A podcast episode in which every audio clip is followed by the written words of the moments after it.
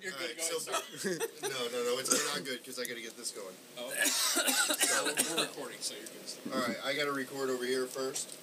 Oh, are you? Did you? Yeah, All right, you're going to do the edits, right? Yeah. It's recording over here. Let's go ahead and test audio. Is mine good this time? Thank God. Please stay close to that. Put it Is in your mine mouth. Like, good this time? Okay, there we Put go. it in your mouth.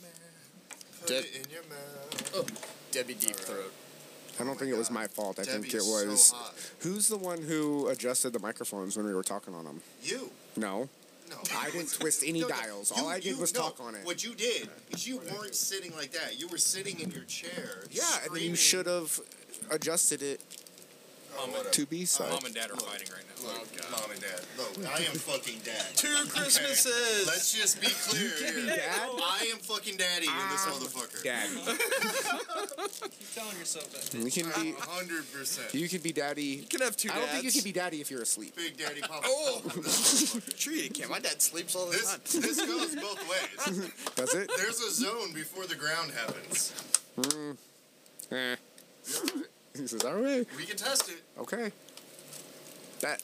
I just go to sleep. Your head hurts for weeks. Do we have to do this live? Yeah, see, my head may hurt for weeks, but your ass might hurt for weeks. Oh. We talked. we should talk about that offline. That's an after the podcast conversation. Wait a minute. I got excited. Yeah, fuck, this got better. And there's an erection. All right, Okay. and three, two, Oh, shit. one. Welcome to another episode of the Stoned Apes podcast. Three motherfuckers back again. God damn, I am so excited. I to liked be that and a side And bitch a s- and on. And a side bitch. Right, yeah, I'm like- it's three motherfuckers and the side bitch. Don't forget your side piece. Hey, look, I take Okay, good the question is: Is it all of our side piece, or is it just your side piece? Oh no no no! I'm you- community property, guys. Yeah. As you will. It's like an outlaw motorcycle club. Yeah. I'm an old lady. You can no, do you haven't earned that. oh shit. You do whatever the you Prospect. want. I don't care. I don't get jelly. Prospect status. Hey, you know my bitches are all good for all around. Okay. I only I only keep the main chick on lockdown. The main one state. Yeah, side bitches are free game. Do you know how confused the listening audience has to be hearing us talk about respecting women or daughters, and we open with this now? All right, so listen. If we were talking about women, that'd be a different Yeah, thing. But and we're you- not. We're it's just talking about Danny. the Hey, captain. look, if you, if you happen What are you to talking be, about, just Danny? Hey, look, if you happen to be homosexual and you have a side bitch, you're allowed to disrespect them. They're the same sex. There's no problems with that. Do what you do. No, I don't know. That's Just I'm tired of the double standards Yeah, in- it's in our probably society. good creator advice. Just double keep your standard. socks on so it's not weird. All right, so, all right, let's get city- serious for a minute, because then we got to talk about some like analies or something. I don't know, but apparently that's a conversation we're gonna have. So, welcome everyone to the Stoned Apes podcast. As you know, we've got Rev, Sarge, and the Professor in the house. I want to give a big shout out to our sponsor, Malevolent Art Tattoo, out of Pevely or Barnhart, Missouri. Sorry. Uh, Anthony Ferguson over there at Malevolent Art, you guys definitely need to make sure you want to go check out and see them. Uh, I got a tattoo coming up with him in a couple of days. Oh, nice. Yeah, I'm, kinda, I'm really excited about that. I'm gonna get some more work by him again. Um, but uh, he's got an excellent group of artists over there. They're running a special right now. If you mention the Stone Apes podcast and you go over there, uh, they're gonna give you 25% off of your tattoo. I think that's a good good deal for any booked appointment. And uh, for anybody that uh, that's looking for a new tattoo, uh, Anthony specializes in a lot of things, but his color work and his saturation and his line work and definitely different traditional and his illustrated is absolutely fantastic. He's one of the best illustrated artists that I've met. So definitely recommend you guys go out there and check him out. Don't forget that's Malevolent Art Tattoo Studio. That's out of Barnhart, Missouri, and that is our good friend over there, Anthony Ferguson. I'd like to thank him again. Man, I am tongue tied as fuck today.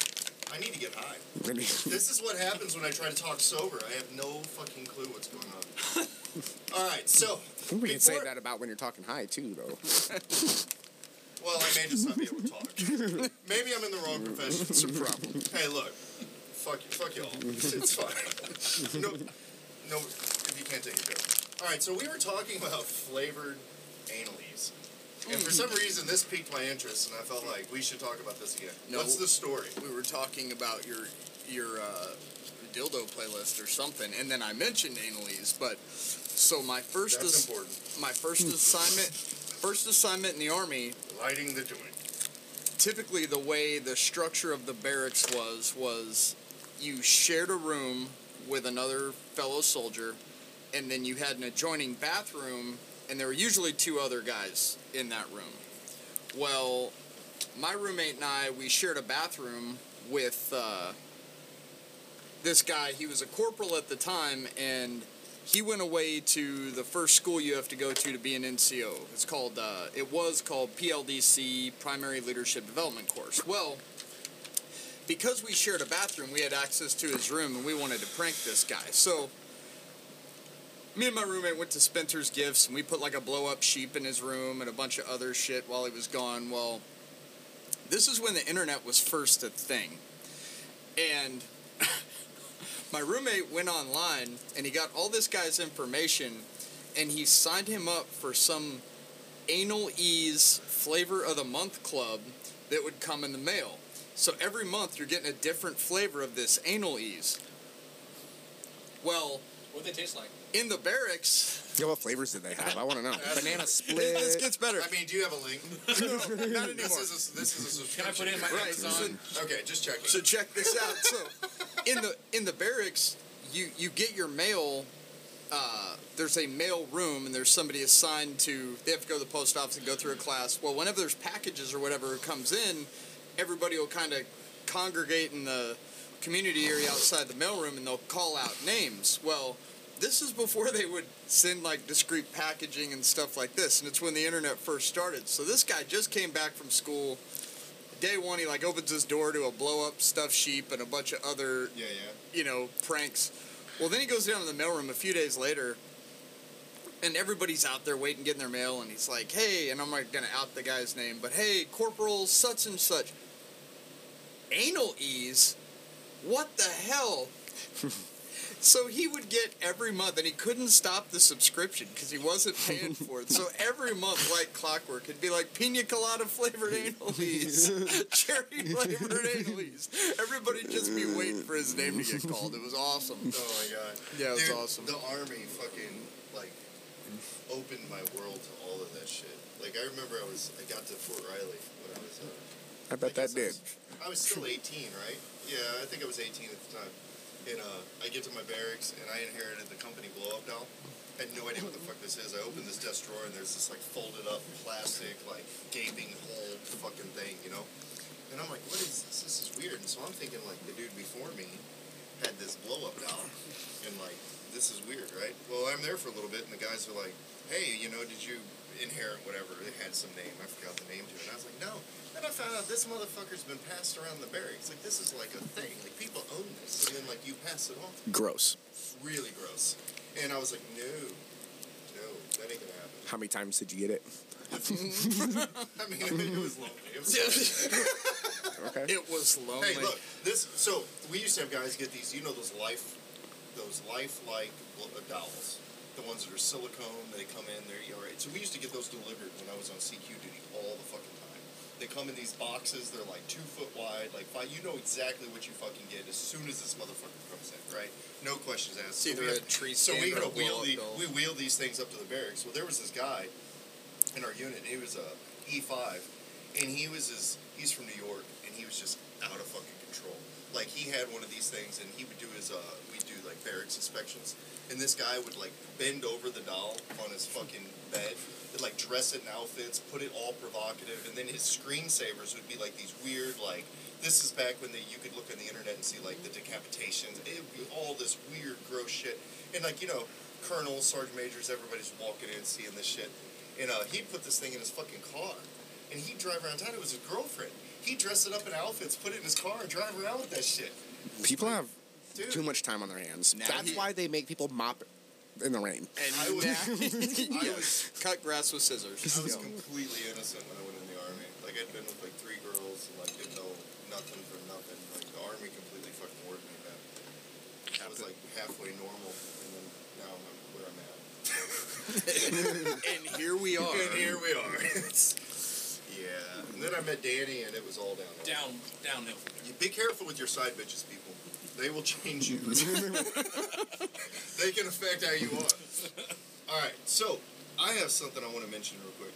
Yeah. Um, I'll tell you what. This has been so talking about like pertinent things of the week, right?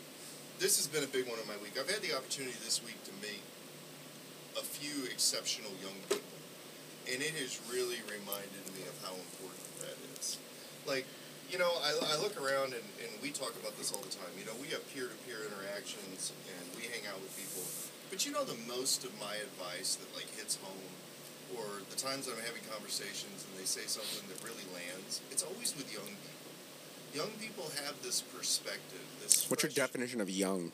Young, like uh, teenage through like Not uh, mid to early twenties. Okay. Okay. Yeah, like uh, 18 to 25, 26. Is, Sure. is u- there's a lot of wisdom in that age group.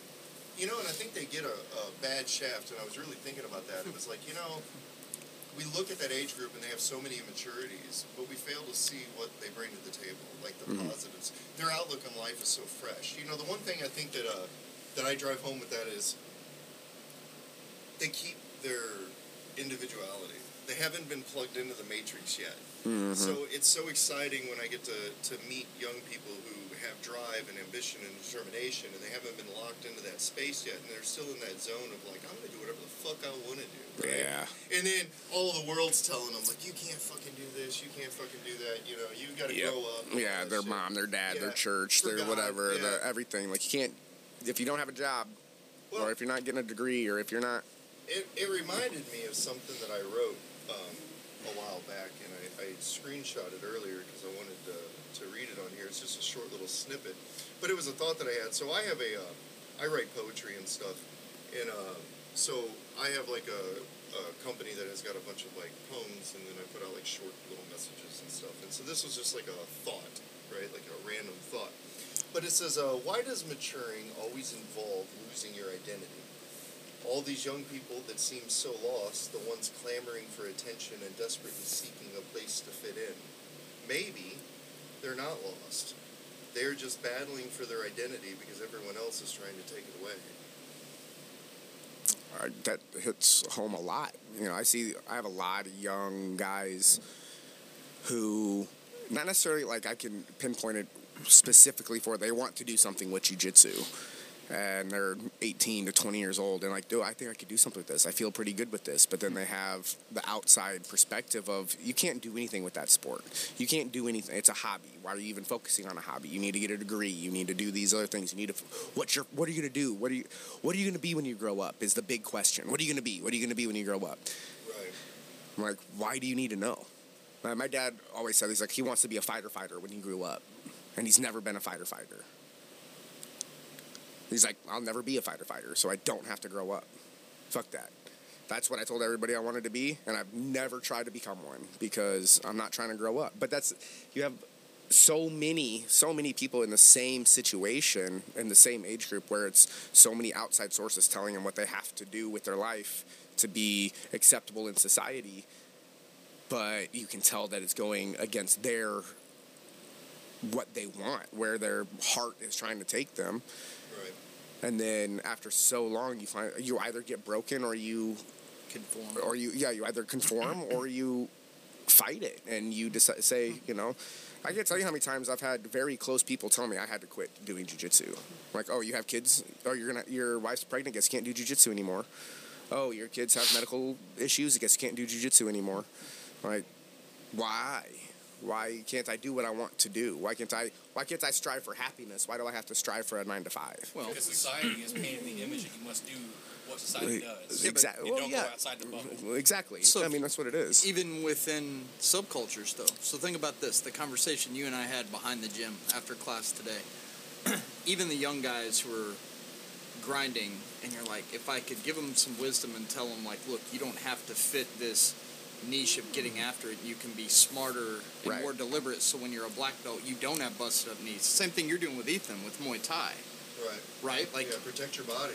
Learn to to and first. say mm-hmm. do all this and and find this part of the journey, but don't conform to the the attitude of we have to go the as hard as we cultural do. grind of Correct. you're at this age doing this. There's just so much bad information out there. You Yeah. know, me and Michelle talked about this the other day, and it was like, I really get why. You know, we mentioned that study. Everybody's trying to get back to the innocence of their youth.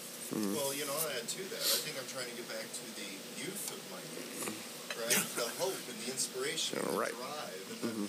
I started to break those things. And so, you know, if you were to look at my behaviors as of late, you would probably say they were immature. But I don't care because I'm happy. I'm doing the things that are fulfilling me. I don't need to do things that make other people. And that's you know, my, me and my mom had that conversation once when uh, when I started doing the Muay Thai down at uh, 10th Planet, and uh, she was like, you know, I can't. Why are you doing this again? You know, and I was like, Mom, Mhm. I, I, you recognize my degrees. I've got 13, 14 years of college ec- education, and that's recognizable. But I also have an equal amount of Muay Thai education that I've invested tons of my life into. Like this is a valuable skill, and this is one that I've worked hard for. This means a lot to me. Mhm. Why don't you recognize that? Right. Why Right, does, because you why, can't. why does that not have to? Because when you cannot bring a monetary or a number value to something, it's not worth it. It's If I can't hold a physical entity in my hand and say this is why I do it, it's not How- worth it. You can't justify. How sad is that, right? How sad? Like, how sad would life be if you're only allowed to do things that make you money? Right, but that but that goes specifically too. That can be taken vice versa in a way. Like, just because it's a hobby, my I can say I have people who look at me not going to church. I'm like, but you say church is valuable and I need it, but you're not giving telling me I have to have a monetary value because of church. Right. Yeah, they're not being consistent. Yeah, I mean, I read a thing. It was like we're all hypocrites. You know, everything's hypocritical, and I think I said that. a you say you say that all the time. Yeah, because I, true, see it. you know, and it makes I see it in others. I Right, see it in myself. everybody, I you see know. it in everybody. I don't like. I don't like it. I strive to not, but it, does- I fail. But you can't, you know, you Normal. can't help it. You're a human, you know, and it's a natural thing. But if the the idea is when you check yourself, right? When you go, you start, you know, like, oh, why, you know, why would you build the chicken coop that way? I would do it this way, da da da da, and then you're going, oh yeah, because they do it that way, and I do it this way. Yeah. You know, you just that everybody has a little spark of judgment, no matter what. That's human. That's natural. That's okay. Well, it just reminded me that, you know, wisdom can come from anywhere. Mhm. You know, and I, I see all these young kids with all this opportunity in front of them, all the drive, all the motivation, all the determination, everything that they need to succeed. And and then I see these people surrounding them in their lives that are encouraging them to not pursue their dreams, encouraging them to go different directions, encouraging them to, you know, you need a fallback plan, you need this, you need that. It's like, why can't it all be aligned? Right. Like I don't Yeah. understand why Yeah. you why you want to put somebody's ambitions. Why can't I fail? Exactly. well, Why is it not okay for me to try something and say, well, that didn't work? Right. That would involve change. People don't like change. it's also Yes. If you Yeah. take a also different path, okay to have multiple lines of effort. Right. You, you know what I mean? Like, Yeah. yeah. Hey, I want to be a musician. Good. Why can't I be Do- so do that- confident do in my basket that I put all my eggs in it? You can. You can. And then if that basket fails, why can't I just say, well, let me readjust this basket Well, and, and, then figure out how to get more eggs? that's where the lesson of and I think where it's not a problem, but where the personal responsibility measurement or metric, like do all those things, but it needs to be couched with here's the potential consequences for that action and you know you're becoming an adult. It doesn't have to be the painful grind necessarily but there needs to be an a reasonable expect or Expectation. realization Are you that there handling your shit? Are you handling your Well, business? think- you know what I'm saying? Like, I think there should definitely be a risk, risk assessment. That's what Well, I'm absolutely. saying. That's all I'm saying. Well, yeah, like should be a risk assessment. There should be a thing like where like I know if I don't do this, I'm not gonna be able to pay rent. I'm Mm-hmm. gonna I might be homeless. Okay, risk noted.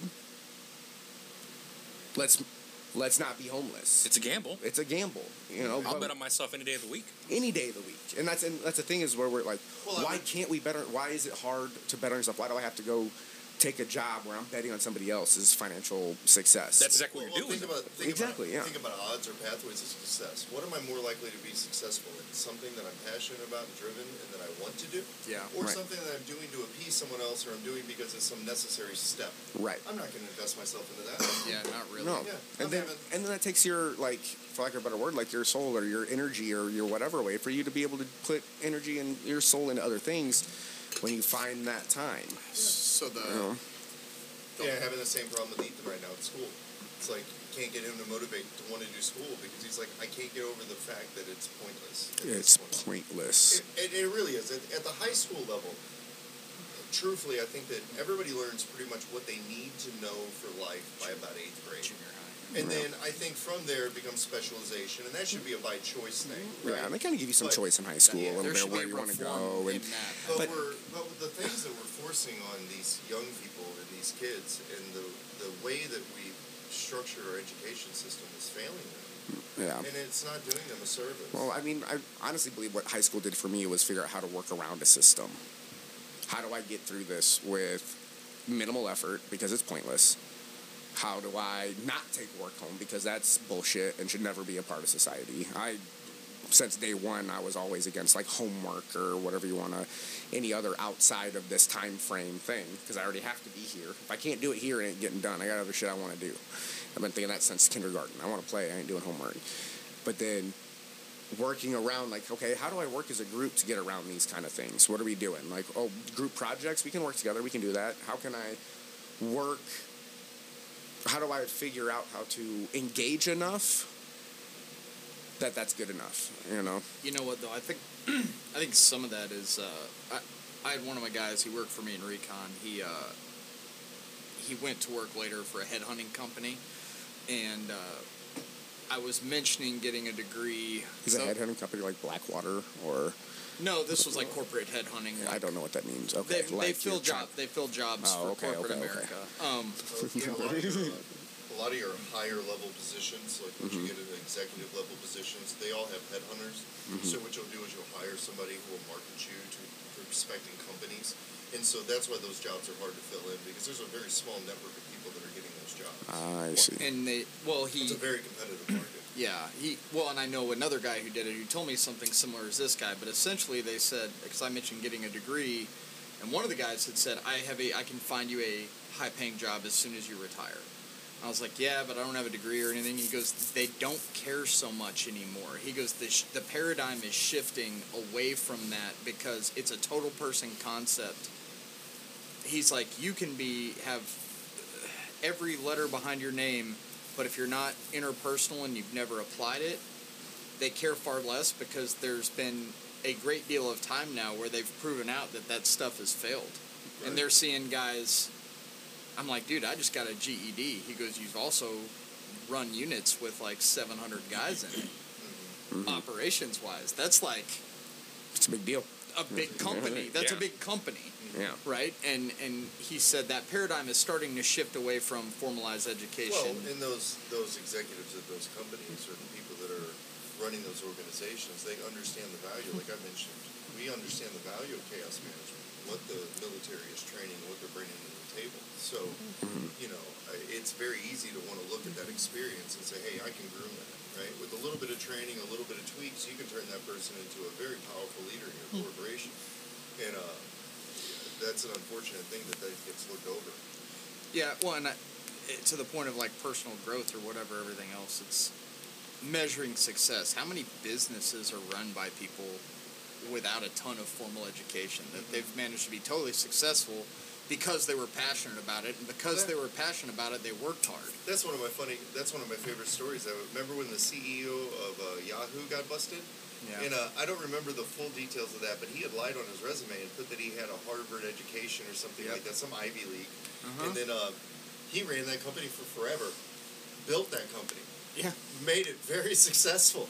Then someone somewhere along the way found out that he had lied on his resume. He didn't have a degree. And uh, they fired him over that. He lost that position, and you know, and then the story of Yahoo has been the same ever since, right? Right. But it's just work out for ridiculous. Yeah, how did that Yeah. work out for him? They probably Yeah. should have left that dude in charge. yeah Like Well- GED or not, Well, fuck him. I think something that is potentially useful. Um, so, my last assignment in the Army, one of the things they made me go do was become a master resiliency trainer.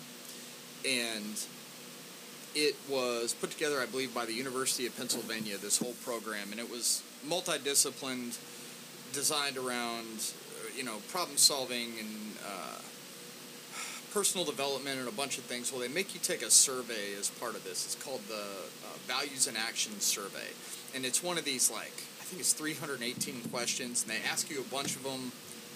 Uh, you know, you've taken those like psychological tests where Yeah.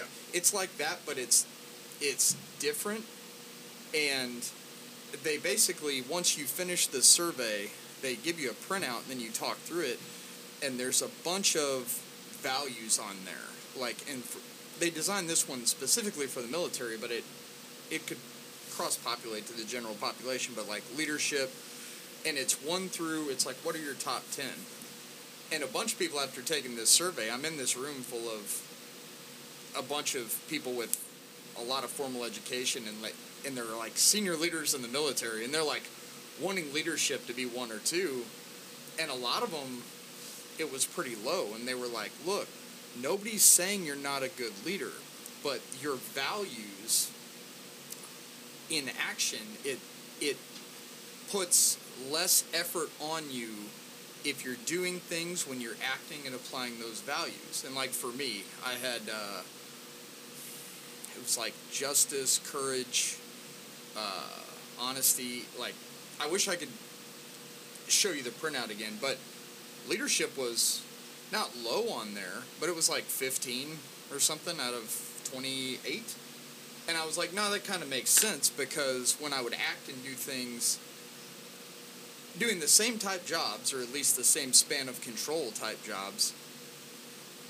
because i valued justice and honesty and fairness. And some of these other things much higher it still helped me in leadership because i was able to be equitable in how i treated my people.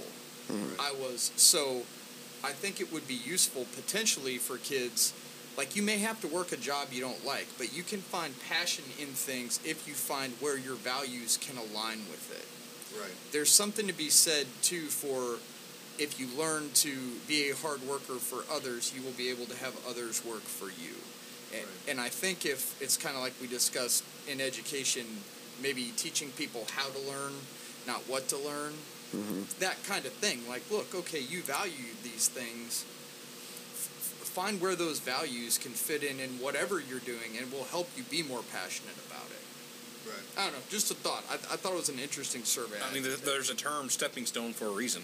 Right. You can't just finish where you want to end up at. It's going to take time. Oh, Well, yeah, and that's it figuring takes- out the path. Dude, that's the biggest Yeah, lost remember, cause. you're a white belt at anything you try. You're brand new.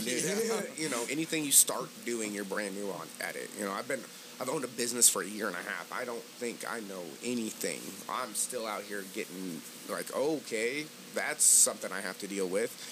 Right. Like every day, I, there's a new surprise. I haven't seen anything yet, Right. and I'm working. I'm looking at myself, going, well, I was a white belt at jujitsu once, and now I'm a black belt. I can do that at owning a business. I just got to put the work in, got to put the effort in, got to put the grind in, got to get tapped out a lot. Yep. And then get to a point where I'm like, oh, I got this now. Right. You know, that was something I came to. Uh, this, this hit me last night on my way to the gym. I was driving, and uh, you know, I talked on the podcast, and I've talked to you guys a lot. I've had this like uh, this feeling, this surge that something big was coming, right? Mhm. And then all of a sudden in my life in the last couple of weeks, that feeling hasn't went away, but there's been a major pause. Like things have just like brakes have slammed shut, and it's Mhm. just like I've been looking at it and trying to kind of figure it out, Yeah. right? Kind of think "Well, what's going on, you know? Right. What are we waiting for? What's the pause? Yeah, where's the preparedness? Where, What are we where is doing? it coming, right? Mhm. And then as I was going to the gym the other day, it dawned on me that nope, it's time to work. Already got it.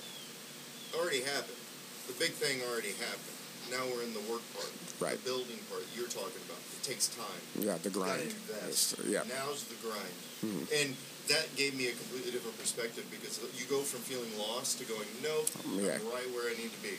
The path is forward Right. you know? And that was a big one for me. And that tied into what you said. It was like, yeah, that kind of put a smile on my face. It was like, all right, I know how to do this. You know, but we're taking that away from people. Like you said, you, you, you tell people you can't do something because you might fail or, or whatever. Don't do this because you're passionate for it. Oh, Right. that. Yeah. And, and then that comes back to instant gratification society. You know, that's Right, a big right. topic. But one of the disservices of that is is nobody understands the value in learning to do something over time. You know, they say it takes 10,000 hours to master something, Yep. right? Mm-hmm. To get mastery of something takes 10,000 hours. The old pilot thing. Yeah. Yeah, it's, I mean, that's a ridiculous amount of time. That's the average of like 10 years. Mhm. And when you think about that, how many people get a year into their career, six months into their career? This is pointless. I should quit. I should stop. I mean, my God, if you would have talked to me eight years ago and said, this is where you were going to be, if you would have talked to me three years ago and said, this is where you were going to be, it would have been a completely different story. The ups and downs and the swings Yeah. and turns, that- that's just life. Well, and I, I, I think a thing too is a lot of people. I, I think maybe where it comes from is they don't they don't want to work for anyone else. They don't want to be told what to do.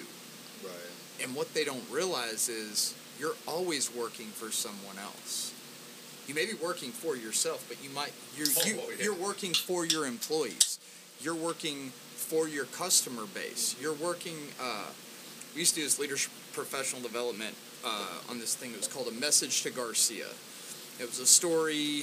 I may mess it up, but basically in South America, this guy named Roland gets called in by this general, and he goes. He hands him this like telegraph, like he's a courier, and he goes, "I need you to get this to this guy named Garcia. Time now. Go." And he said, "Okay." He had no idea where this dude was, had no idea who this dude was, but he didn't look at his boss and go, "Well, where is this guy?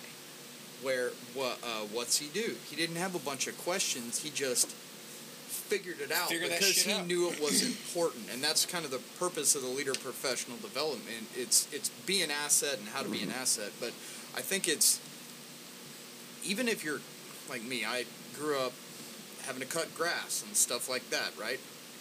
I remember just moving rocks for my great grandma, and she'd pay me like 10 cents for every wheelbarrow full of rocks. I'm like 12, right? There's other stuff I could have been doing, but I knew it was needed, and I knew it was taking a load off some of the rest of the family, and it was, I was working for others collectively, and I think some of that is what's lost is a servant type leadership because it, it translates mm-hmm. later to others. Even a, let's say you're an artist. Okay, you're working for your fans.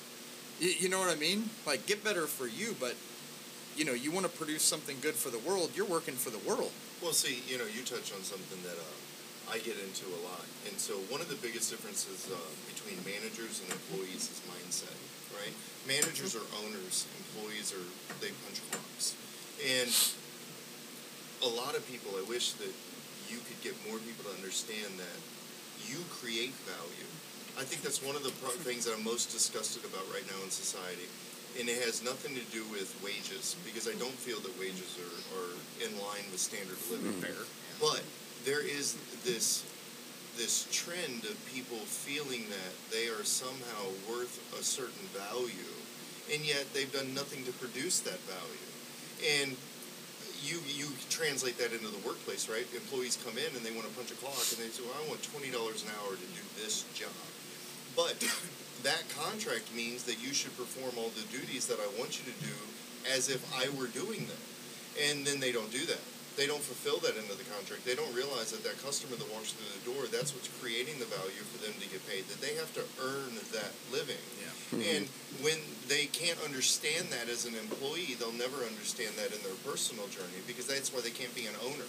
They'll never be an owner. When my managers come to me, I pay all of my managers as a percentage of their gross revenues, okay?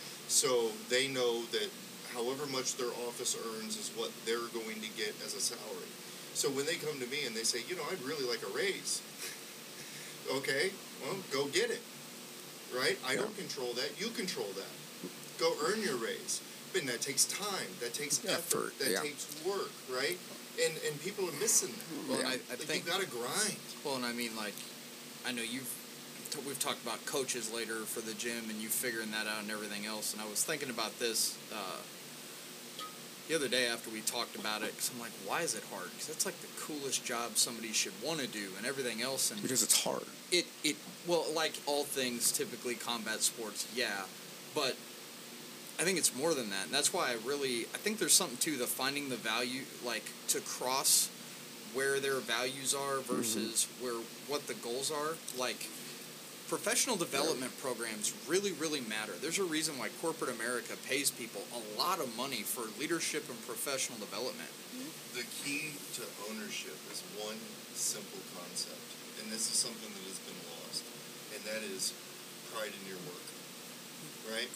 We used to attach pride, and one of the things I've been teaching my children, and it's a tough lesson to learn, but thankfully one that I adopted is my grandfather and my father and my brother really laid into me this concept that if you're going to do something, your name is on that. I don't care what it is. If it's taking out the trash, your name's attached to that.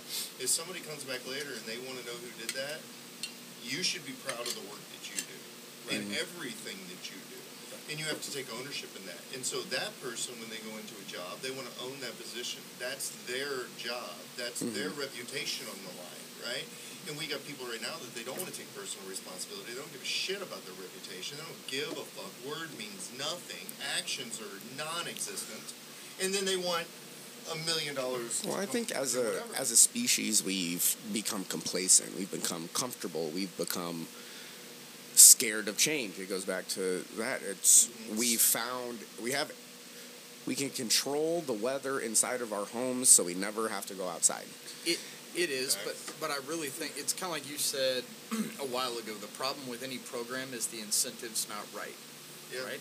So the reason they made us do that survey when I was in that course, because it's a resiliency course, the test was incredibly challenging.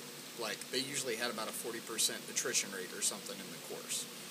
Uh, but to apply it to a leadership thing, if you think about it, as a motivator to the people under you, if you figure out where their values line up, then let's say you have somebody, maybe they don't care about leadership, maybe they don't care about uh, whatever. I'm using that as an example, but maybe they care about creativity. So then maybe you figure out the tasks and assign them places where they can be creative, and then you praise them for that value. So if you mm-hmm. can figure out where their values are and incentivize it properly, because everybody has values, regardless of all the other things. The key to cracking the code is really figuring out where that is and how to foster that to get the motivate or to get the outcome that you mm-hmm. desire as the leader, the boss, the coach, the mm-hmm. whatever, right? Right. Uh, See, I wish more parents. That should be like parenting 101, right? We should be taught that somewhere. Dude, I can. I It is, can it is not taught. so Dude, one big thing is that people get taught. well, people get complacent, and that was the biggest thing. I have a family member who owns a uh, she owns like a boutique and a hair salon. She does very very well, and her mom said, "Well, you should be happy with what you have." While she's in the middle of her grind, trying to grow a brand or grow a business, and she's killing it, and she has family members that are direct to her saying, "You know, push a clutch and a coast and enjoy the moment." When you can't, if you let up, you're done. Keep grinding. Do not stop. And I try to light her fire every time I talk to her because she's phenomenal. But she's not getting that influence anywhere else. Well, I, No, it's the people that are closest to you. I'm gonna you not to do it. grateful. I'm grateful for everything that I have. Yeah. I have everything that I need. Period. Yep. But my want for more, like you said, goes to values. Yeah, you know, like my grind, my want to do better, again comes to that servitude that you want to make everybody better. I want to change the world around me. You know, that's why I change lives every single day. And for me to be able to do that at a stronger, more powerful capacity, I have to grind harder. I have to do more. I have to develop and evolve and grow and in that in every aspect of the word or the ability that I can, you know, financially, successfully, I've always told my relationships, whatever you want to call it. Well, I've always Like, told people, you know, they would say, "Oh, I don't want to brag." No, please do. I don't care if it's about money, career, whatever. You bragging, me hearing your success fuels me. I mm-hmm. love that shit. I want to hear it. If you make, Yeah, that just means I'm hanging out with the right people. Is what it feels like. Right. And somebody's telling me like, "Hey, dude, I did, I got this. I'm doing this. Good fucking for you. I'm I'm fucking great. trying. I'm I'm, happy losing weight. I'm like, fuck yes, let's Keep going. go, dude. Right. Let's go because that gives me like, oh, if they're doing shit, I can do shit. Yep. You know, other than like, but I do again as a society. We're looking at people. Are we looking at social media and seeing how good other people's lives are? You know, we. use other success as fuel for yourself. Period. Yeah. If you like seeing other people succeed and you make that your own fire, brother, you on, you put yourself around the right group, the results are endless. Well, that goes Yeah. back to what I would you know, I was with my mom one day, and it was uh, we're driving down the road, and I seen some guy come by, and it was like in a Lamborghini or something, and it was a few years ago, I think, and uh, I looked at the car and I was like, nice or whatever, and she goes, oh yeah, it was so nice, and then I said something about you know wanting one or whatever, and her reaction to me was like, why? Why would you need that? Why do you think you could do that? I said, well, you know, what about that guy? Why is it okay? Well, you know, he worked and he did this and he did that. Obviously, he's super successful, and that's why he has that. And then so I asked her, I said, well, why can't I be super successful? I don't understand. Why is that all of a sudden off limits for me? Right. You know, and we've done that to ourselves, Mhm. and we've done, and we've created that theme where we look at people who have great success, and then we go, well, they deserve that. We'll defend that. We'll defend their right to make money. We'll defend it. But then we don't think that we also have the ability to get it. We we limit ourselves and our scope, and we stop Mm-hmm. Yeah, thinking I think that it's self attainable. self limitation is probably one of the hardest things. So that- if you look at everybody who succeeds, right? The motivation for individuals can all be different. All okay, I don't know a ton about Gordon Ryan, but I'll say this: at some point, somebody looked at Gordon Ryan and was like, "You can be, you can do great, whatever." Right? And now, eventually, somebody's going to look at some young buck coming up, trying hard, and through whatever motivating factor, it may be a hey you could be the next gordon ryan or you know what it might be it might be somebody like david david goggins who's had a shit life Who's a who is fucking just animal. who's just like you know what everybody else out here sucking i'm feeding off their suffering and i'm going to prove everybody wrong that i can do it the motivation may be different but they're still great in their own right and Right. It just depends that's what i mean about Well, you got to find your drive. Yeah, I about mean, coaching, biggest- about leadership, whatever, and how to motivate. like my biggest thought I've had through my experience in this, like trying to do my own thing and run my own life, it's always been like back of my mind is like, just watch me, Right. watch me do it. Right. Like watch me fail. I'll fail on TV. Done it. Not scared. I'm Gonna do it again. Just watch, but I watch me succeed. Because I'm going to, and I've and I've been doing it. Everything like everything I've been wanting, what I've been doing, it's all here. Yeah. It's all in front of me. I just like you said, there's that big thing. I just got I'm I'm on my on the right path. I just got to grind, right? Right, right. Just got to find that grind. I mean, and Jocko put it best. Oh, you're having a bad day? Good. yeah, You know, you, you're, you're, you're having problems with this or that? Good. You're going to learn from it. Well, it's not win or lose; it's win or learn. Yeah. right. Or you know, like it. every setback, there's a lesson to be learned. It, you know what I mean? I mean, I just learned a bunch, Right. uh, but I don't. Nothing's a setback. As long as you take it as a lesson. Yeah. As long as you take your failures as lesson and you learn them and Mhm. then you apply the corrections going forward. Yeah. W- Win or, I look win or at, lose. look at fail, like failings like you when you fail you're falling right you can choose which way you can you can fall forward or you can fall back right, but that's the mindset right? How are you going to fall? You can you're still moving forward. It was just you just tripped a little bit. It was a stumble you know? But there's a quote of a song like a stumble is just part of the dance. Right. Well, you know the- you just gotta Yeah, and the other problem, everybody's looking for the the finish line, so to speak, or right, or like a big benchmark, or you know, that's why a lot of people do stuff, and maybe they get the big win finally, and then they're they get that dopamine kick, and then it leads to depression because they didn't even learn it, kind of enjoy the journey. Oh, dude, I'll tell you what.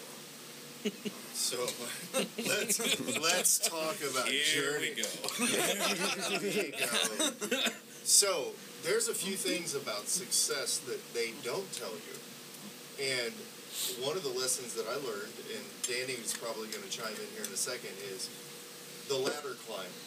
The ladder climb is fun as fuck, but you're never looking down, and then one day you do, and that falls a motherfucker. Okay, and that gets very scary really quick because you you know as your income gets to a certain point you get to where a little trip or a little stumble you that's a big number to try to fix. And you don't know where that's going to come from. And that it's staying on the top of that ladder staying on the top of the mountain is the hardest part. It's actually not that hard to get there. It's harder to stay there and that's what people don't understand it takes equal amount of work once you get there to maintain So I remember when I hit the first time I hit six figures, I was so excited because I had been grinding forever to hit six figures, and we talked about. it. I'm like, fuck, now I got to do it again. Like, how am I going to keep this? And we I, we talked about it a few podcasts ago, and that career just got ripped. No warning. Bye. We're killing your territory. You're what? I mean, I'm 960 miles from every support I have, and I just lost a deep six-figure income. Fuck me, bro. Yeah, dude, that's- Well, that hurt. Well, that hurt. Yeah. yeah. No backup plan. Like that was plan A. I had no Yeah. A through B or Z like a fight. You know, you, you you go to a street fight, they got plan A or knock you out. Well, what happens when that don't work? I I, was a street that. fighter in that situation. I remember, I remember that phone call though. oh my god, What did I tell you? I got you. I got you. Yeah. I mean, it, it in life lucked out, you know, and I fell forward. At the time, I would have told called you a fucking liar, but I mean, four years later now, I've, my sales over a million dollars again, and it's gonna keep going. And it, it was a fucking hustle to get there. Oh my god, he bitched so much. Dude, I was in a, I was in, I'm a very positive individual, and I was in a, a slum. Yeah. So you're, you're, you know, you're out of your element in a slum, and you know you're not in your normal element, so it's like a snowball effect, and it just builds. I was a whiny bitch baby for a year, at least, Yeah. until I finally snapped out of my my shithole and like, man, just fucking put your head down, and start grinding again. and it took me to get where I'm in now. And last year was my first time I hit my, you know, total sales was over a million dollars. Yeah, there's no one saying failing doesn't take recovery. No shit. You know, It like hurts. it's dude, losses hurt. It's Man, an- if, It's if, like if it's- depression's a thing, that was It's legit. an, it's like an Dude. injury. Yeah, dude, you got to recover. You got to figure that out. You got to uh, what's it? Therapy, physical therapy. But the You comeback, that fair- dude, the comeback was so much Well, better I- than the setback. Yeah, you got to look trust the process and come. You know, hit that comeback. Well, that's And don't get compliant. Hey, Keep going. And, and if you don't have that, you don't have the confidence going forward. Mhm. Right? You have to have those failures to have confidence to get up and keep going. Mhm. And I think that a lot of people, you know, uh, that that was a thing that uh, it's been a big theme too. Is is talented people, right? And talented people don't have to work hard to get things, and so when they get challenged and they get tested, they fail. You know, and, and um, I had a kid the other night. Uh, he doesn't have a lot of physical talent. You know, but I told him I was like, you know, hard work beats talent when talent doesn't work hard. Michael Jordan. Yep. Every fucking time, man. I was never that gifted at anything. I'm still not. Well, it's I've just outworked people. what is that in It's not, yeah, it's not who's who's good, who's it's- left. it's- yeah, it's not who's good. It's who's last. Mm-hmm. And that's Well, it's like blue belt. We talk about climbing the mountain. Like I, I figured it out because I've been there for a while, and it's like, you, why do blue belts quit? It's because they just climbed what they're seeing is this mountain, and then they, you know, you're hanging out near the top, and then you kind of summit. It's like, oh, I made it, and then you turn around, and you're like, oh, By the way, yeah. this next peak is But in Twice what's that crazy far. about jujitsu is that feeling never stops. Yeah. Right. Well, that's life too. but, yeah, it that's- stops in life. and then that happens Yeah, when you yeah. hit a black belt. You're like, oh no, Damn, I, I thought. not gonna learn how to fly. What? yeah, we're at the same point of the journey as everybody. You know, just kind of moving through life, trying to get by, and it's the same thing. So you know, those mountains are there. You Mhm. Still got a lot of road ahead. You know, I think about that.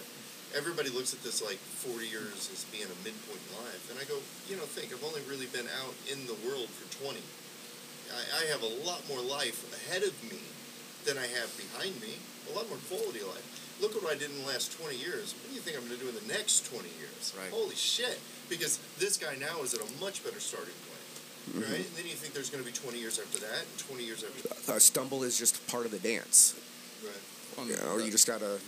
Yeah, and the other problem, everybody's looking for the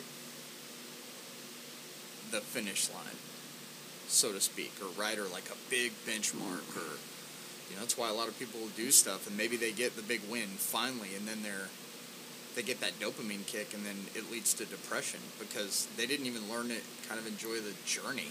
Oh, dude, I'll tell you what. So let's let's talk about Here journey. we go. Here we go. So there's a few things about success that they don't tell you, and one of the lessons that I learned, and Danny is probably going to chime in here in a second, is the ladder climb. The ladder climb is fun as fuck, but you're never looking down, and then one day you do, and that falls a motherfucker. Okay, and that gets very scary really quick because you you know as your income gets to a certain point you get to where a little trip or a little stumble you that's a big number to try to fix and you don't know where that's going to come from and that it's staying on the top of that ladder staying on the top of the mountain is the hardest part it's actually not that hard to get there it's harder to stay there and that's what people don't understand it takes equal amount of work once you get there to maintain So I remember when I hit the first time I hit six figures, I was so excited because I had been grinding forever to hit six figures, and we talked about. it. I'm like, fuck, now I got to do it again. Like, how am I going to keep this? And we I, we talked about it a few podcasts ago, and that career just got ripped. No warning. Bye. We're killing your territory. You're what?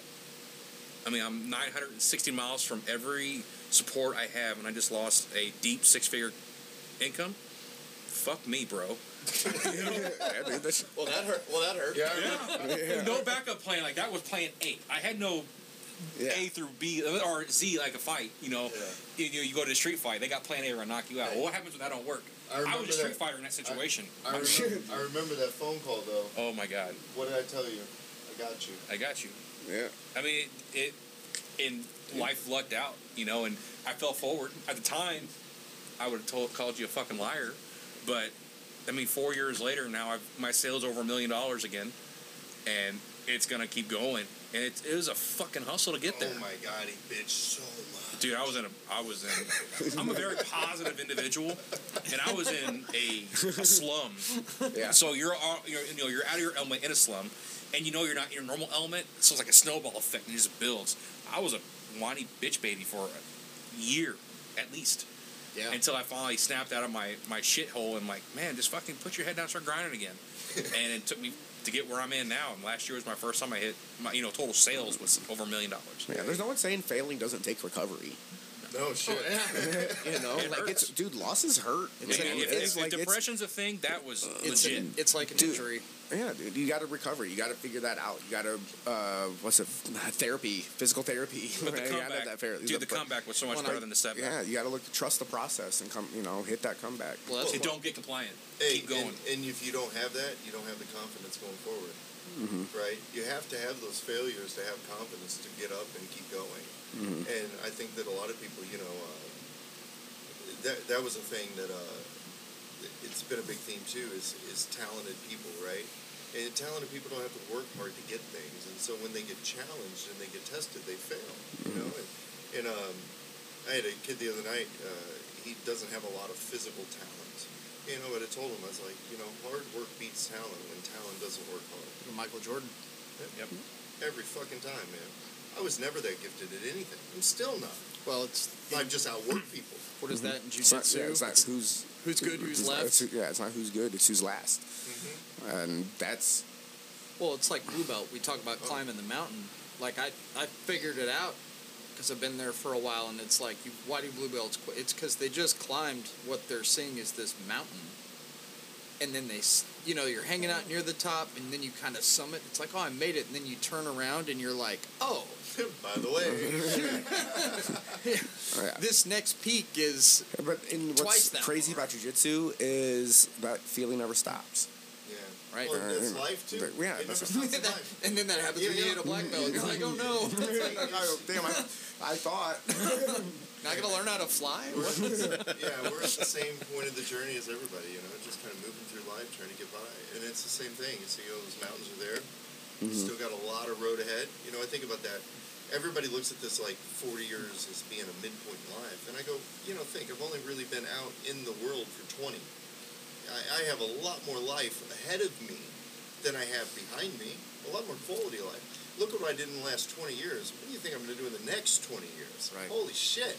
Because this guy now is at a much better starting point, mm-hmm. right? And then you think there's going to be 20 years after that, and 20 years after that. Like you know, the, I get excited about the opportunity and the potential, right? That comes from that. What time am I going to the Mercy's place? 3:30 Now. now, this and that is this parenting. instant. parenting 101. Teenagers. he thought he was gonna get to take a nap. Editing's like, thing. I Hey, I got you. Editing's a thing. He's, he came down here like, man, he's gonna say, he's gonna say something. I'm gonna take a nap.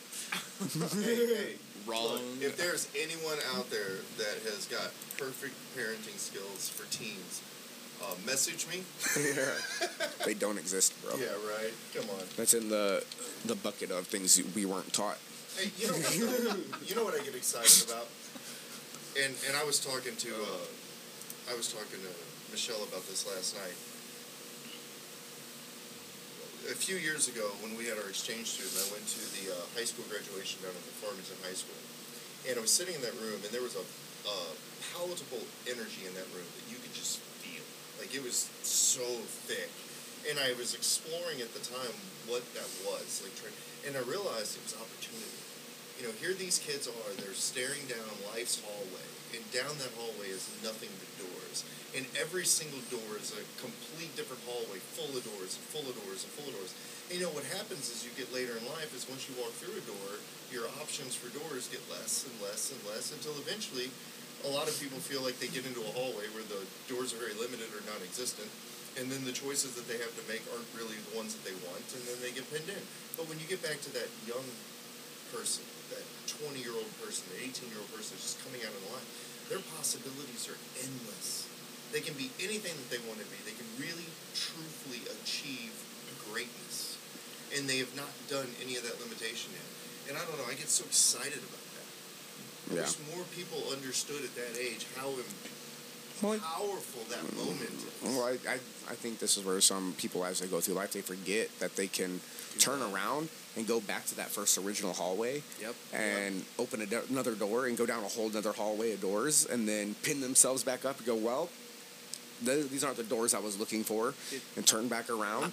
I, And Well, that just that goes back to the uh, Yep. that goes back to what you said before. It's like you know you got to look for that youth, Mhm. you know, losing your maturity and getting back to being a child, right? You know, and I, and, I, and this feeds into the last podcast, and I want to talk about that because you asked in the lab that you didn't understand why your ex cheated on you, right? And that was one of the big questions, like trying to understand why. yeah, that's why I read right. that book. Yeah. And and so I wanted to kind of touch on that real quick because um, I cheated on my ex-wife.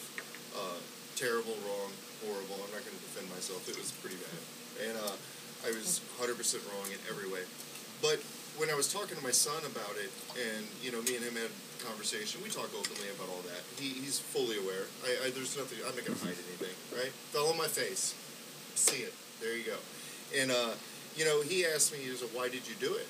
And I said, honestly, I said, I was depressed. I was at such a stage in life to where I just I wanted out. I just needed something to blow up. And I was like, so I did it so that I'd get caught.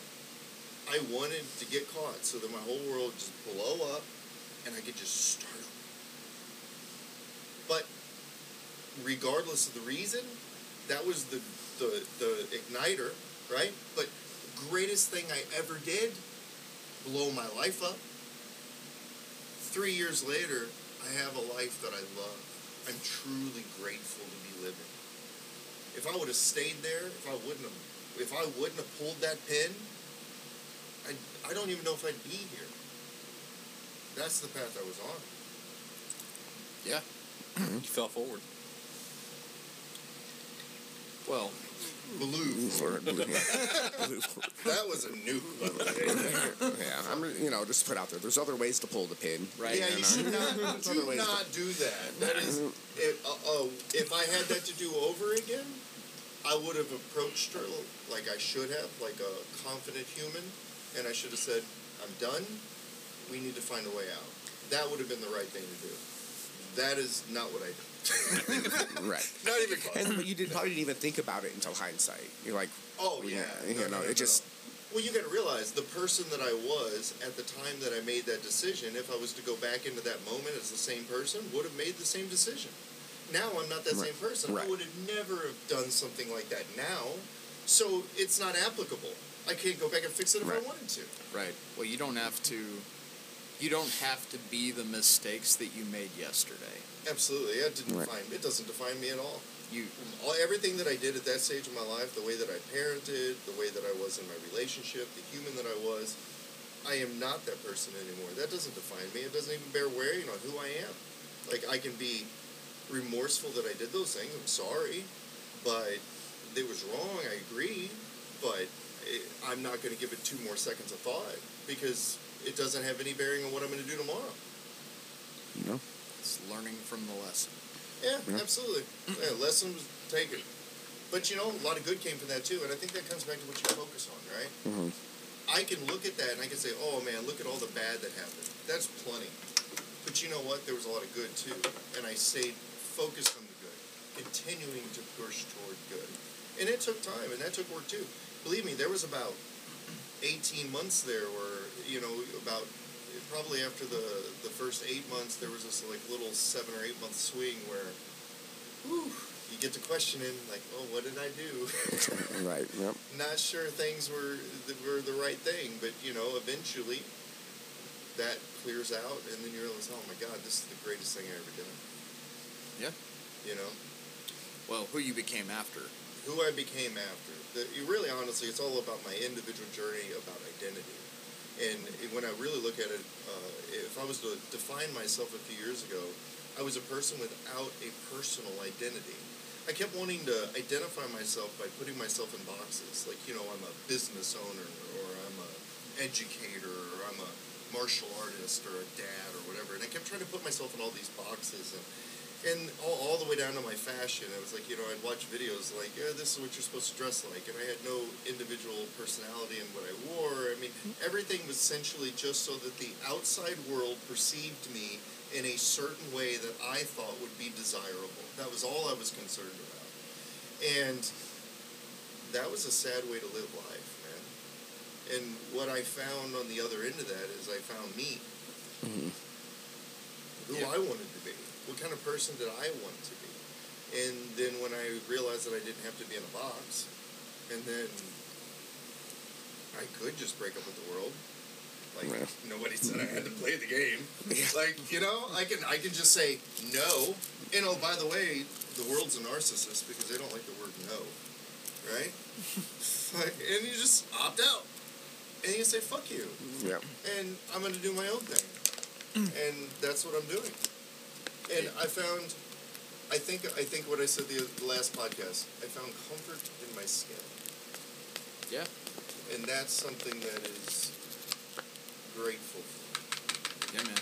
For For sure. sure, absolutely. And I think that's the thing most people, whether they intentionally know this or not, but they strive for that. I think that's a, a worldwide It's definitely what they want, want. you You know, know, of like to be comfortable in who they are, what they are, in their human experience.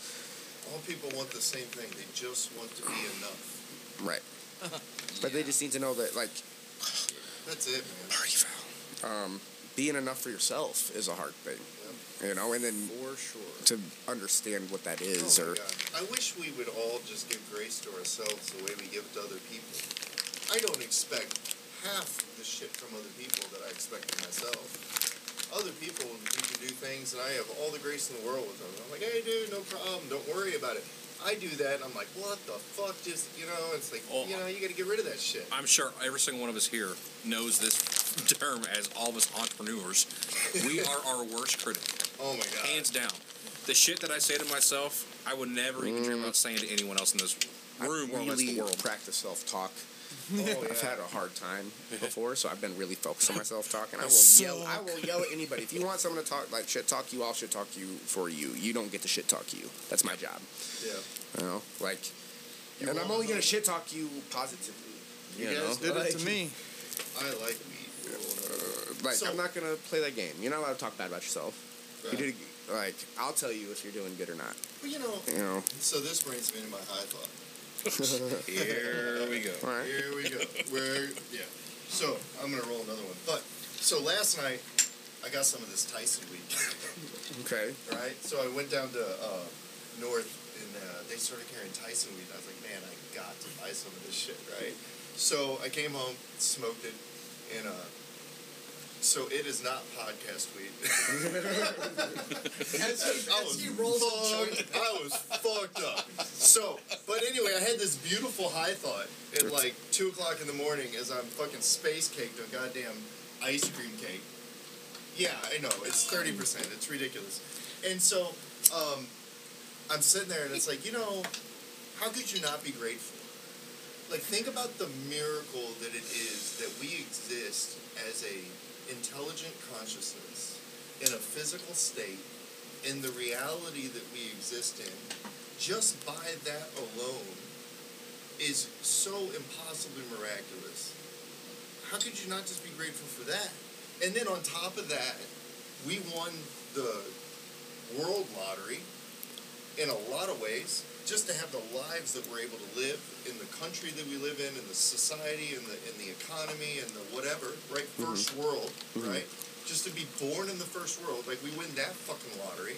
And then we're successful in that lottery too. So there's another lottery. Like how can you not be fucking grateful?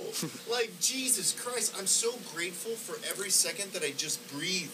It's like i took a breath and it's like oh my god that's amazing.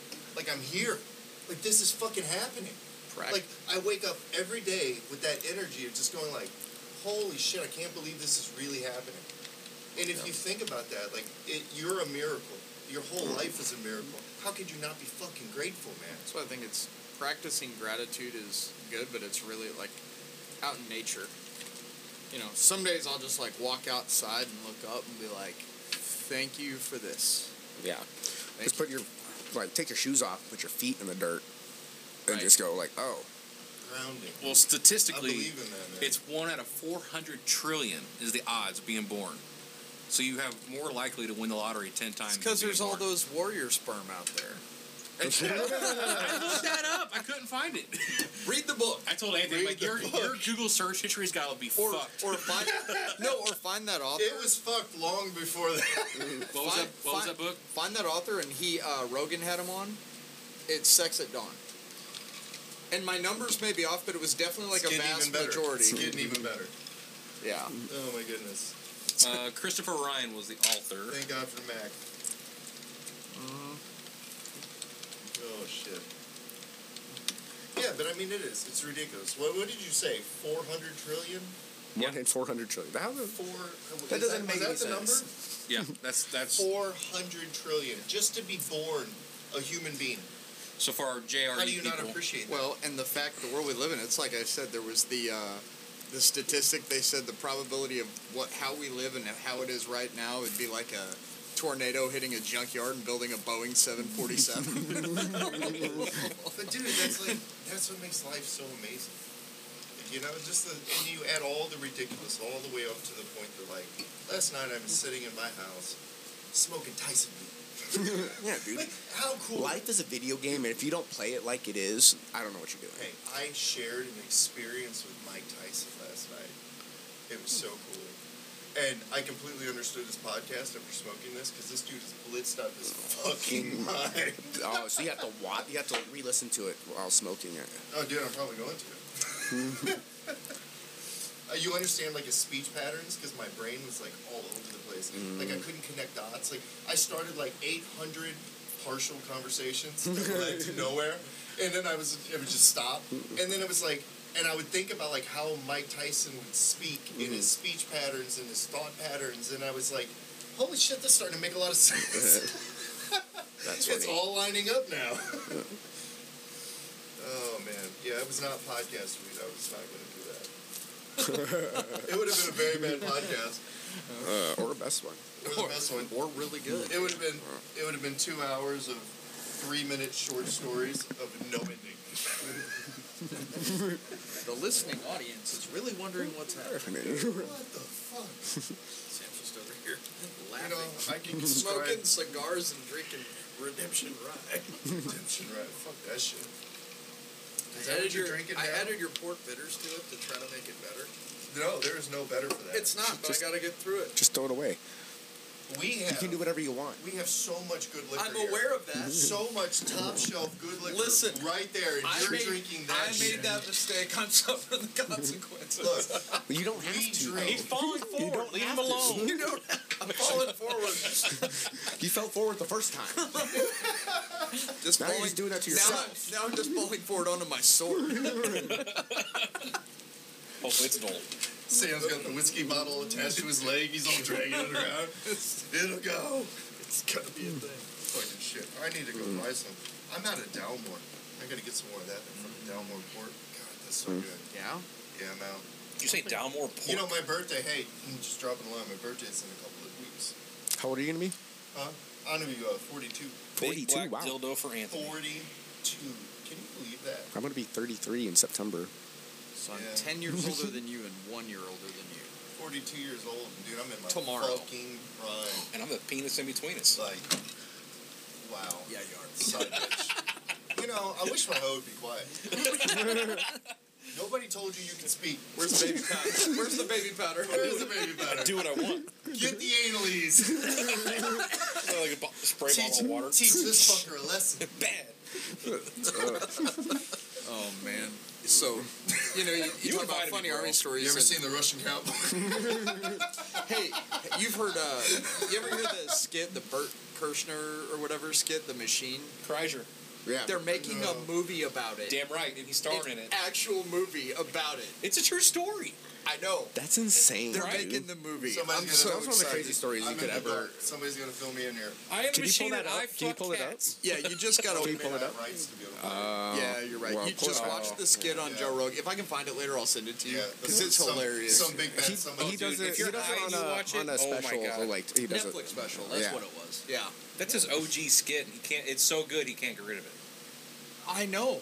I, I mean, I've watched it more than It's once. you Oh, know, dude. It's never. it's it never gets It's the best 12 minutes of your life Oh that you'll my God, you'll dude. waste more 12 minutes of your life. I guarantee it. Yes. That- that's what he said.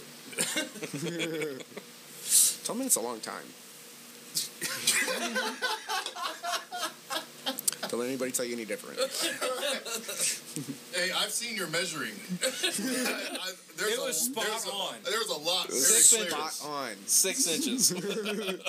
I like the. Uh, He's like, No, six inches. giant gap. Giant gap. He's like, I don't know. I'm pretty sure that's six inches.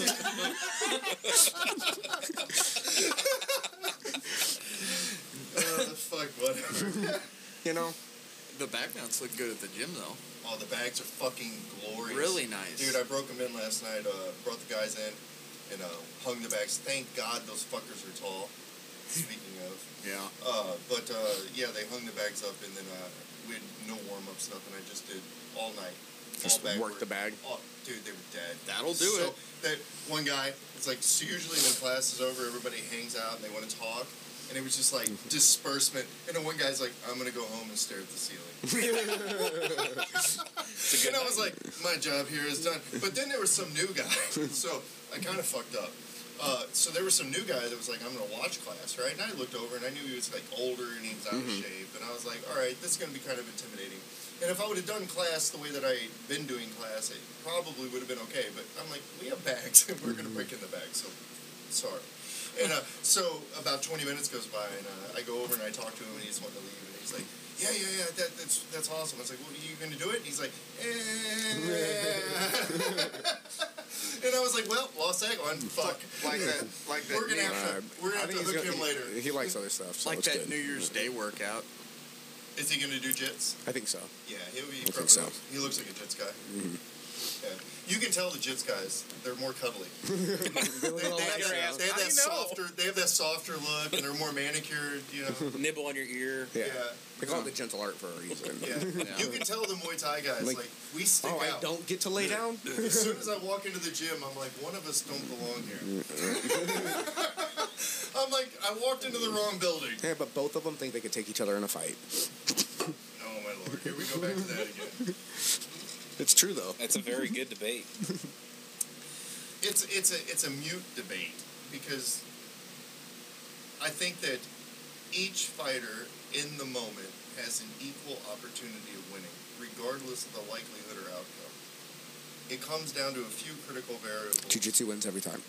No, it does not. Careful, he's got that Tyson weed. He starts talking with a Oh, list. hold on. Run, bro. Hold on, here we go. now, hey, so here's the deal. So this is a funny story, right? That's awesome. So I go down to uh, North over here in Hillsboro, and uh, one uh, one of my old time friends from uh, high school is a manager down there, And uh, I asked her if she was going to be in. She said no, and I said okay. She goes, well, ask for this Tim guy. And I said okay, great. You know, and they listen to the podcast and stuff, so I pretty much thought you know he knew who I was, and so I go in there and I meet him and uh, shake his hand, and I said yeah, just mention the podcast. He goes, oh, you're the podcast guy, and I was like yeah, absolutely, you know. And so uh, once I got that, I thought this guy knows who I am. Mhm. Good. And so I tell him I want the Tyson weed, and so I pull it up, and he's, he said, "Why are you interested in this?" I was like, "Honestly, I was like, I just want to smoke this and go do Muay Thai. That's all I want to do. Just want to go beat someone's ass on Tyson weed." And this dude looks at me with the weirdest look that you'd ever seen. Like he just, like, what the fuck is Why, wrong with you? like, why would you And then I do that? realized in That that moment, so I asked him, I was like, uh oh. And I go, have you listened to the podcast? And he's like, no. I was like, see, you don't know anything about me, do you? Mm-hmm. And he goes, no. I said, that explains a lot. you were not prepared for that. Shouldn't have led with that. yeah, he's like, yeah, because I'm sure that's not a common occurrence at the weed I just want to get really high and fight people. I just want to, yeah, I just really get high and fuck people up. And he's like, okay, the security. Oh no. That's funny. And I look so unassuming. Anthony's gonna create a high rollers version of a Muay Wait. Thai tournament. It's gonna be awesome. We'll all be just hitting bongs in the fucking corner. Slowest Thai fights ever. we'll have bong Have you breaks seen the in high middle. roller tournaments? no, it's awesome. It's crazy. The, the whole The- place is a cloud, Oh, dude, this would be amazing. and they just have jujitsu tournament. Yeah. And the the the ref and the the competitors all pass a Dude, joint. you could do, listen, you could do two minute rounds, one minute smoke off, one minute rest, two minute round, one minute smoke off. Do five rounds like that? Fucking done. S- yeah, dude. Someone Done. Some of the some of the someone's jiu-jitsu- unconscious in some kind of way. Like, We just, hey, well, you heard it here first. I'm going to coin that. Boom. Okay. Yeah, we're going to run that first tournament when we doing it. We don't talk about shit. We do shit. When we doing this? Come on. Is it like first Fight high, Club? Is it like first- Fight Club? First high roller Muay Thai tournament. What we what we shooting for 23? you, you gotta call it something else. We doing it? We do no no no no no. high something. Clincher. High, we can just call it high roller Muay Thai. That sounds pretty good. It rolls. I think they'll not like that. Who won't like that? High rollers. High rollers. Yeah, I don't- Stealing their thing. What are they gonna do? Fuck Fight you? Let's fight for it. They gotta be high. you don't do Muay Thai, They that's will your though. fault. Yeah. Dude, my luck, I get that one motherfucker that's like Does it? amazing. He does it high. Get my ass beat. He, he also does that. This is what I do. He'll be just spanking me in the corner. be like Joe Rogan's buddy microdoses.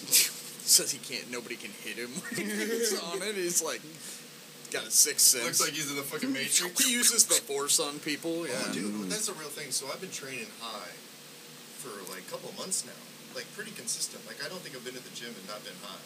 And last night I was sober, and so at, uh, I was joking. I was like, "Oh, I'm sober tonight." You know, the guys were like, "Oh, you know," and I was like, "Oh, I'm gonna be on." Yeah, I was like, I felt like shit.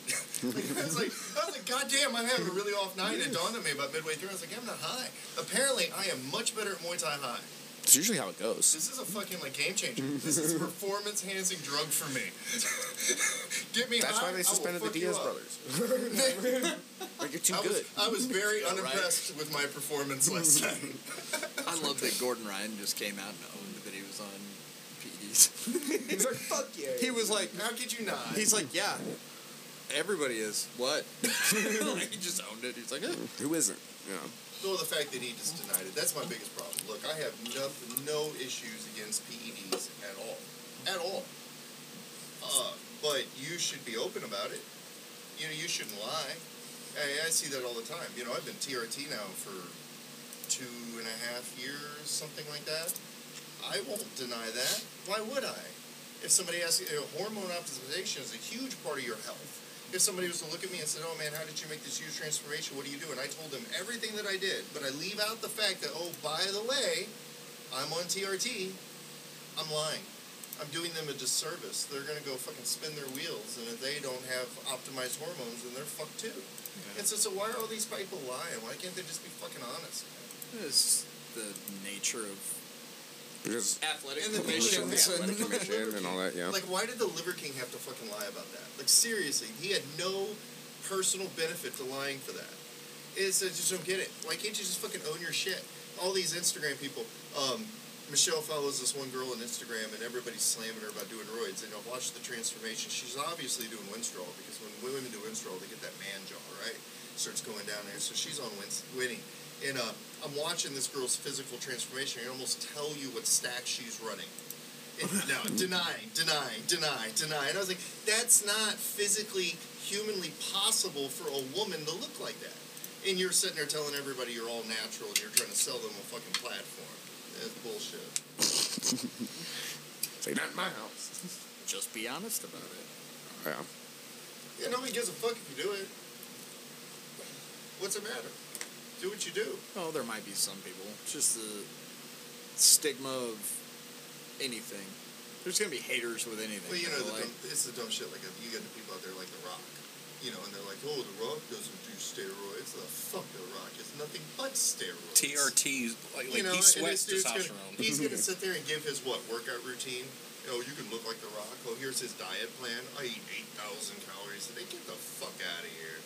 Look, whatever fucking stack he's on, I bet you he does eat eight thousand calories a day. dude, I watched. That's not fucking humanly possible if you're not running some type of goddamn stack that's jacked your immune system up. He was that's ju- called thyroid enhancement. He was he was just in that DC movie, uh, Black Adam, and it was free on HBO Max when uh, I haven't watched it. the family was out of town. Well, I watched it, and because it's like off the old uh, Shazam, remember that Mhm. one?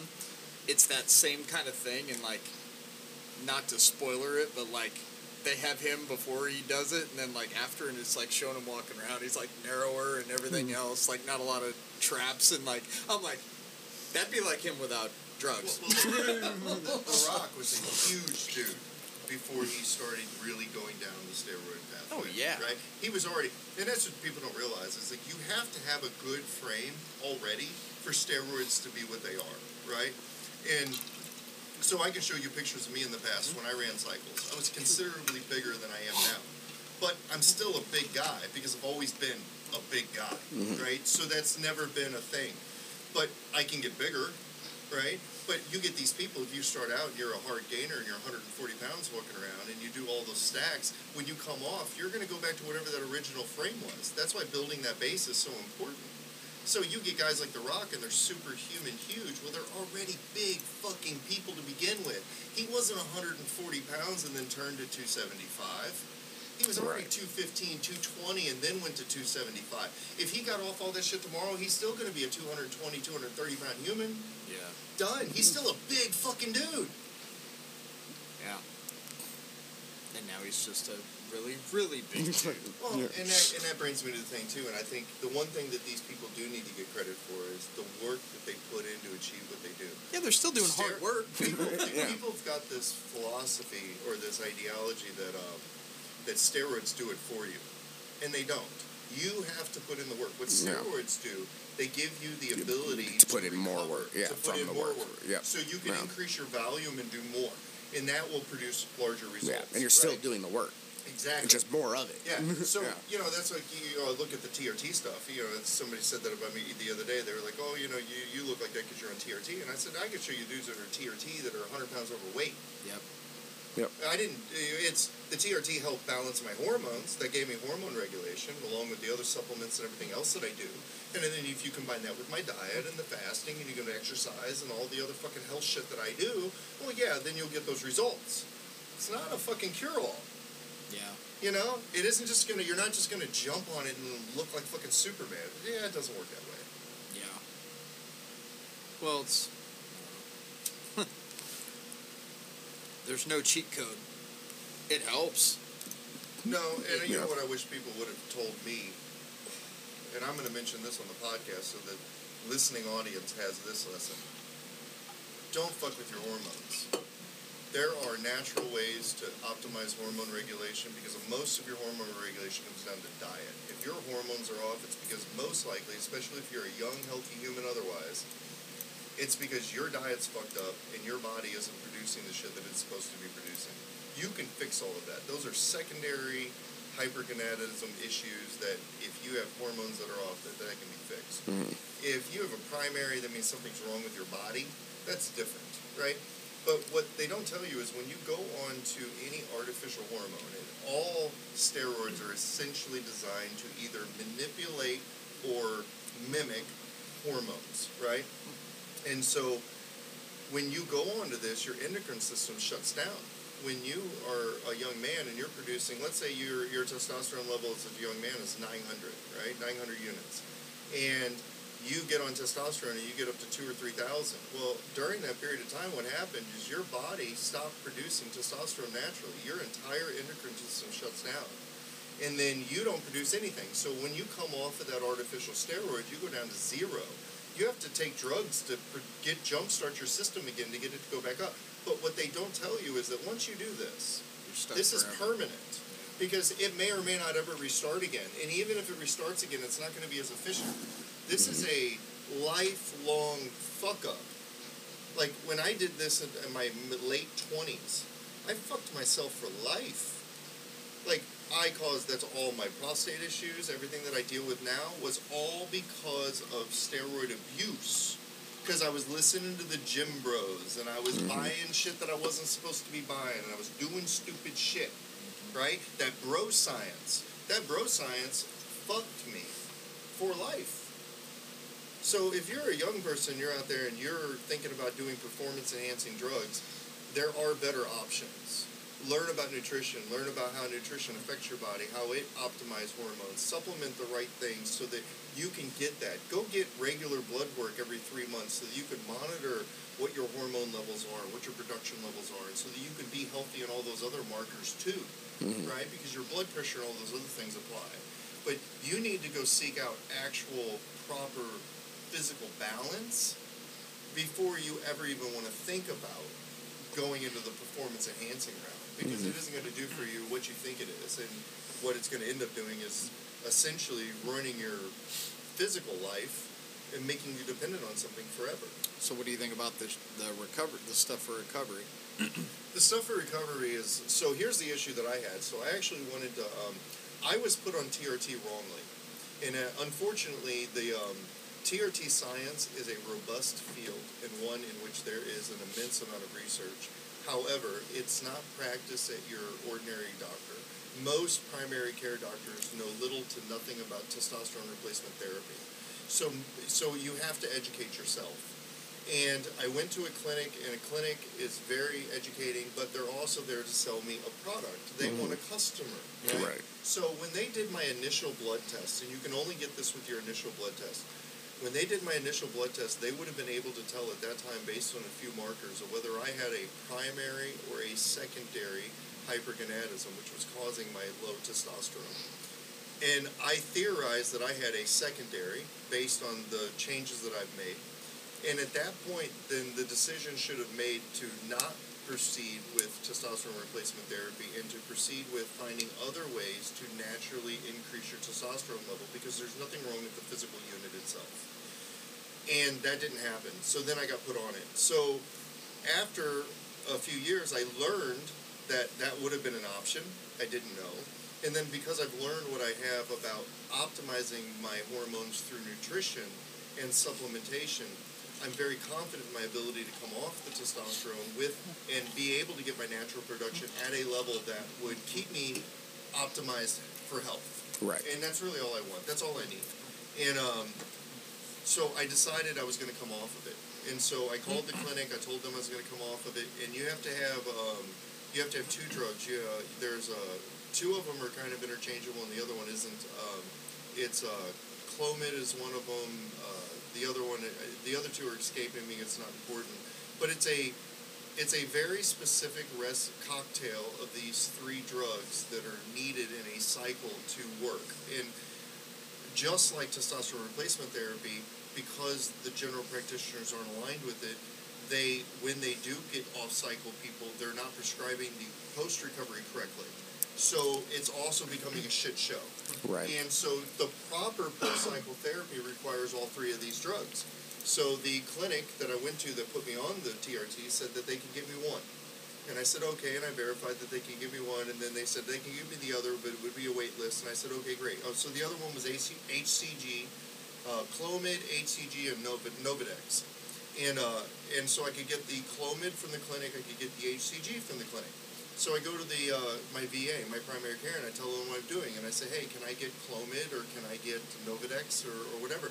And they said, no, you have to go to this special thing, and they're the only one that can prescribe it, whatever. So they knew what I was doing, they knew what I needed and why I needed it, and then they refused to give me the proper medication to allow me to come off of it. And the other clinic wouldn't provide me the third drug. It was like, no, you're going to take these two options, which is known not to work and have significant side effects, or Mhm. you're going to have to go cold turkey, which is the absolute worst case scenario. So I made the decision about six, maybe, I guess six months ago, that I was just going to stay on because I right now I don't have a way without buying black market drugs, which I'm hundred percent against. Right. I'm I care about my health, and I want to know that what I'm putting in my body is what it's supposed to be, and I, am not going to play that ordered offline game. Mhm. So I don't have a a legal quality way to access the drugs to get off the TRT. So I am stuck. Like I am a full time TRT guy for the rest of my life until the opportunity presents itself for me to be able to get off. And then let's hope by that time my body is still physically able to produce the testosterone needed because I could maybe get off in my fifties and then be at a low testosterone naturally at that point and then need the therapy anyway. Right. So this isn't a this isn't a thing to go down if you don't have to. Mhm. I, I because of the steroid abuse, I had to. It created it shut down my natural production. It fucked me. I had low testosterone. Like getting on testosterone replacement therapy was a must. But did I if I would have known about the nutrition and all that other stuff, it could have been prevented. It could have been done better. Oh. Yeah. Yeah. Science. Yeah. Isn't it neat? You said like four words. I have no idea what they meant. Fair. well, I mean, you know, that's the thing. Yeah. With this, you have to educate yourself. Mhm. Oh yeah. And that's the only way to educate is on this. And so there's forums out there online, and you dig and you dig and you dig and you dig, and and it, it takes. So you this is the stupid part. You get put on the drug, knowing nothing about it, nothing. And then while you're on it, you have to educate yourself about what you're taking. Mhm. And it takes about two years by the time I really got a handle on it, you know, based on what the doctors were telling me and what I was researching and like what I was experiencing. And that's the other thing too. It took it takes about a year or eighteen months just to regulate your protocol. So you don't just get on something and like they get it right the first time. Like you're gonna have like problems, Mhm. and it's gonna be ups and downs, and until you figure out where you're at. And then by the time you get there, where I did about eighteen months or so, um, now once you get to the good zone, you get scared to tweak anything because you've been through so many of those like fuck ups that you're like, I'm good. It's like you know I could tweak this. Nah, no, fuck, I'm out. Yeah. We're just wanna gonna play that stay game. right Yeah. here. It's like I wish a lot of stuff they just make information widely available and let more specialization of doctors, like even like stem cells. Hear about the stuff guys can get done like down south. You know, mm-hmm. and Yeah. it's like, can we just get Why are we not some of that funding this? cocktail that yeah. well, like, you know, I had a friend, he had the ones done just to his shoulder, and it, like, literally rebuilt his shoulder. Like, it was atrophied. It looked weird from the back to the point that his, like, the lower part of his shoulder was chicken winging out because it had atrophied so bad. And it regrew stuff. It was a painful process for him. Um, and he had it done here, but uh, when my knee um, first got messed up, I actually asked when they're like, "Yeah, your MCL on that leg's torn." I'm like, "Well, I know it's torn on the other leg too." And I asked, "Well, can I get approval through my insurance?" And they're like, "No, it's not a thing. We might have enough to do both knees. It's actually very successful for knees." I'm like, "You just said you fix a bunch of knees. You're doing this for the the St. Louis Cardinals for all their athletes. Like you're the place that does it here for that. And my insurance, they'd rather pay for you to do a surgery? That's insane. when you think about it mm-hmm. for the patient's wellness, but when you look at it like, no, they want to do cutting stuff out where eventually you're going to have to have a knee replacement because it's creating a lifelong patient. All right. You I'm know? gonna soapbox this motherfucker. Oh Here- man. Here we go. Oh no, I'm Preach. Yeah. Shit. Shit's gonna happen. So I am so fucking pissed at our medical system right now. You have no idea. So this is. I've talked about having the prostate issues, mm-hmm. right? And I talked about how I got on cannabis originally because of that. You know, it was like, hey, we'll come back in ten years, we'll test you, right? So I'm going to the TRT clinic. They're doing my blood work. My PSA levels continue to increase, so they start getting worried about it. And so they say, hey, there's this test we want you to take and uh, it's called a 4K test, and it's going to test you to see if you have a high aggressive a chance of being having an aggressive cancer, right? And if you do, then you should go get this because we think you're a candidate for this, and we're worried about it. And I said, okay. I said, how much is it? And they said, well, your insurance isn't going to cover it, so you're going to have to pay for it out of pocket. I said, that's fine. How much is it? And they said, well, it's going to be like I think it was like six or sixteen hundred dollars or something. It didn't matter. I was going to pay it. Like eh, we're at a point where like if I have an aggressive cancer, Give me the Cure. I want the fucking no because what I need is a diagnosis. I may or may not use medicine, modern medicine to fix it, but if I have a diagnosis, I know what I'm treating. I have Right. to know what type of cancer it is so that I know what to change in my diet and how to make the changes to, to fix things like that. And so I go there to so I schedule the appointment and I go down and do all the prep for the test and all this bullshit and go down there and I'm, I get into the office and they come out and they go, well, um, did they call you? And I said, no, nobody called me. And they said, well, the clinic, uh, the, the lab that tests this, um, they won't test your sample. They don't test any samples if you're underneath age of 45. And I said, okay. I said, so what does that mean? He said, well, they said if you're under 45 and we send it to them, they're just going to discard it. No, so they won't test it at all. They won't even look at it. Did they charge you? And uh, I said, oh, wait, oh, we're getting there. Huh. and uh, so I said, okay. I said, um, well, is there any other labs? And I said, yeah, there's three other labs in the country that will do this test. And they all have the same, they all have the same uh, policy. And uh, I said, so you're telling me that I'm sitting here in your chair, that you've already identified that I'm a potential candidate for aggressive prostate cancer and that I might have it. And I've been complaining about it now for a few fucking years. Okay? And you can't even test me because I'm not 45. I said, I have to wait three years just to get the fucking blood test. Now, that now we're talking seven, eight years down the road. What the fuck are you doing? And so I, so I'm getting mad, obviously. Yeah. And so the woman's like, I said, what are you gonna do? I said, I'm already on the fucking weed. I said, I already took, that's why I got my med card. So that's why I fucking do cannabis, right? The cannabis did a great job. It really did fix a lot, but obviously I have something else fucking going on, right? Mm-hmm. And you're telling me I can't I said, is there, what if I pay more? I was like, is there another option? Can we, is there like a primary special testing fee? Because, no. I said, so it doesn't matter how much money I throw at this, I can't get the fucking test done, is what you're telling me. And they're like, yeah. I was like, oh, fuck you. I guess I'm just going to smoke more weed. I'll be high. Fuck you. I am so goddamn mad at this.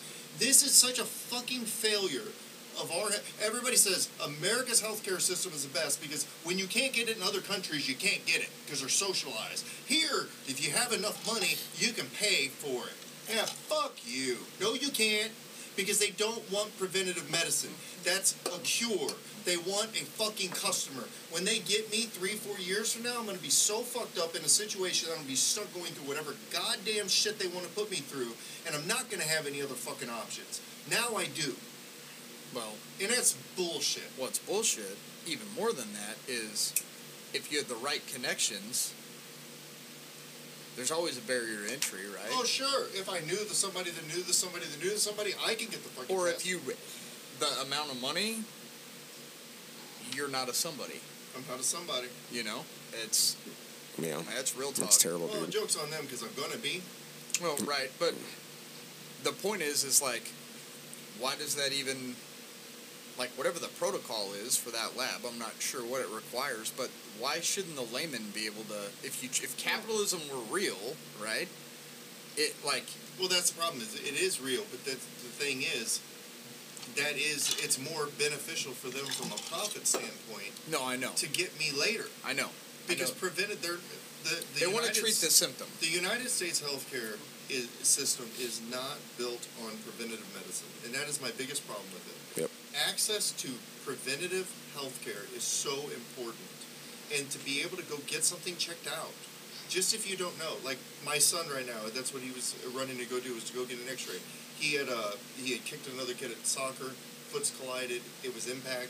So what do we do? We take a week, we rest it, therapy, the swelling goes down but Yeah. doesn't go quite away. There's still pain at the site. So what's the responsible thing? Go get an X-ray Right. because if you can rule out the stress fracture, then you can go ahead and train through. But if you have a, f- a fracture or something like that, you need to deal with it. That's preventative medicine. You should be able to go do that. But you know how many out people out there that don't have health insurance, that don't have the ability? That's a fucking thousand dollar medical expense, and then they go, "Well, no, I'll just walk on it for a couple of more weeks." Well, you know it's Well, what's then next thing you know, then are they going to go re-break it? They got to have fucking surgery. so my my dad It's bullshit. my dad right now he had uh, I don't know what it is exactly some kind of congestive heart thing not failure mom and dad they he went they paid a lot of money for a lot of stuff because he wasn't they moved here pre-retirement age because they wanted to be near us and Aria and they're like ah it'll figure itself out well stuff life happens right so they cut salt out. My dad's lost a lot of weight. He's looking a lot better, feeling a lot better. And the cardiologist is like, "Yeah, we don't got to see you till September now." I'm like, "That's awesome," but they had to wait for some of the tests till after January, and they're already paying through the nose. My mom has a bunch of sinus stuff, like uh, she can't even smell really, like it's weird, and she's been trying to fix this issue for years. And she wanted this other test. She's already gone through all the other you know, uh, prerequisites to get this test done.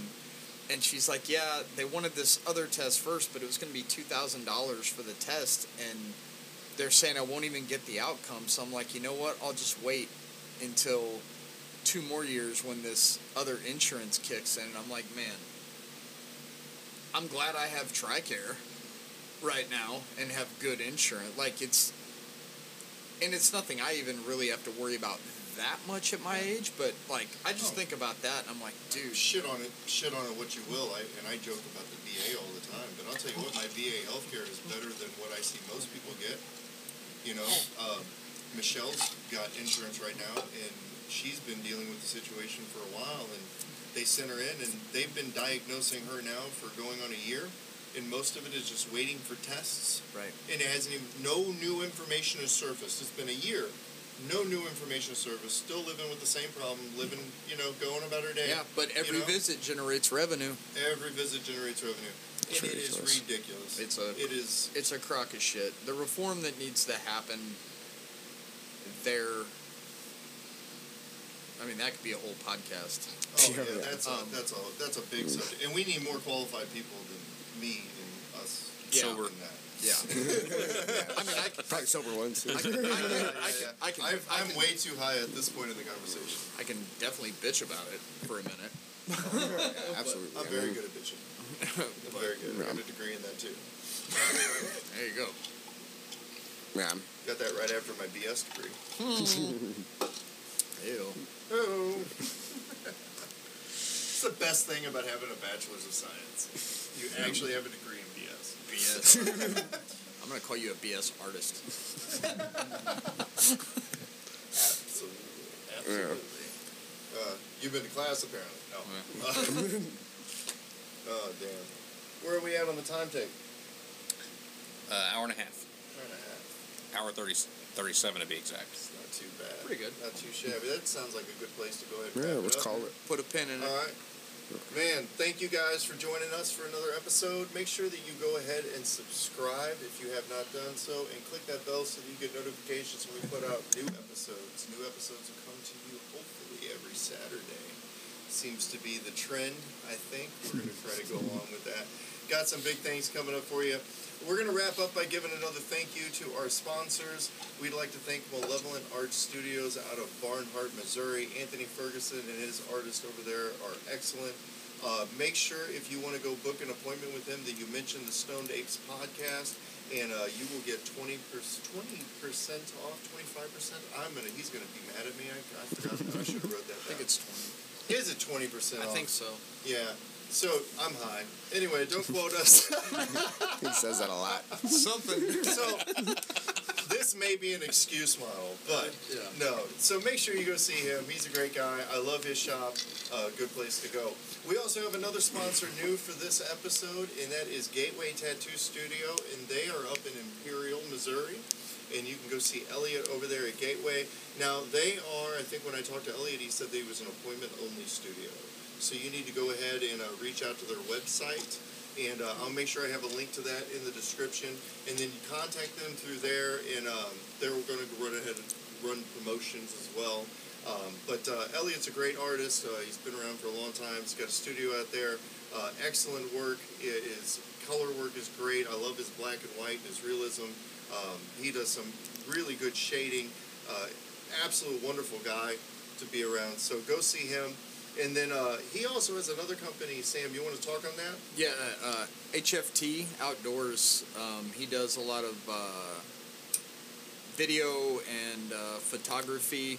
He does it for businesses. He's uh, he does it for like social media influencing. He did it for my former company. If you want to see some of his work, if you go to uh, look up on Instagram Six Tactical LLC. I think it's six underscore tac T A C underscore ops. Uh, he also does some stuff for 10th Planet Crystal City, Eric's Gym.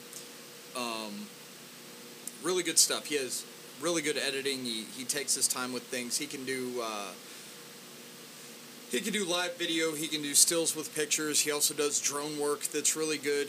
He's uh, really good if you're a business looking to boost posts because he knows how to uh, read algorithms and uh, kind of plug deliberately plug your content. So uh, an all around talented artistic guy. Um, so yeah, you should definitely check him out. See, we are getting a uh, good following of sponsors for the podcast. I love that we have creatives and individuals that are driven and that are aligned with our values. Yep. A big thank you to our sponsors. We, we appreciate what you're doing for us and hopefully helping us get our word out. Please give a thank you to them, Stoned Apes Nation. We are going to go ahead and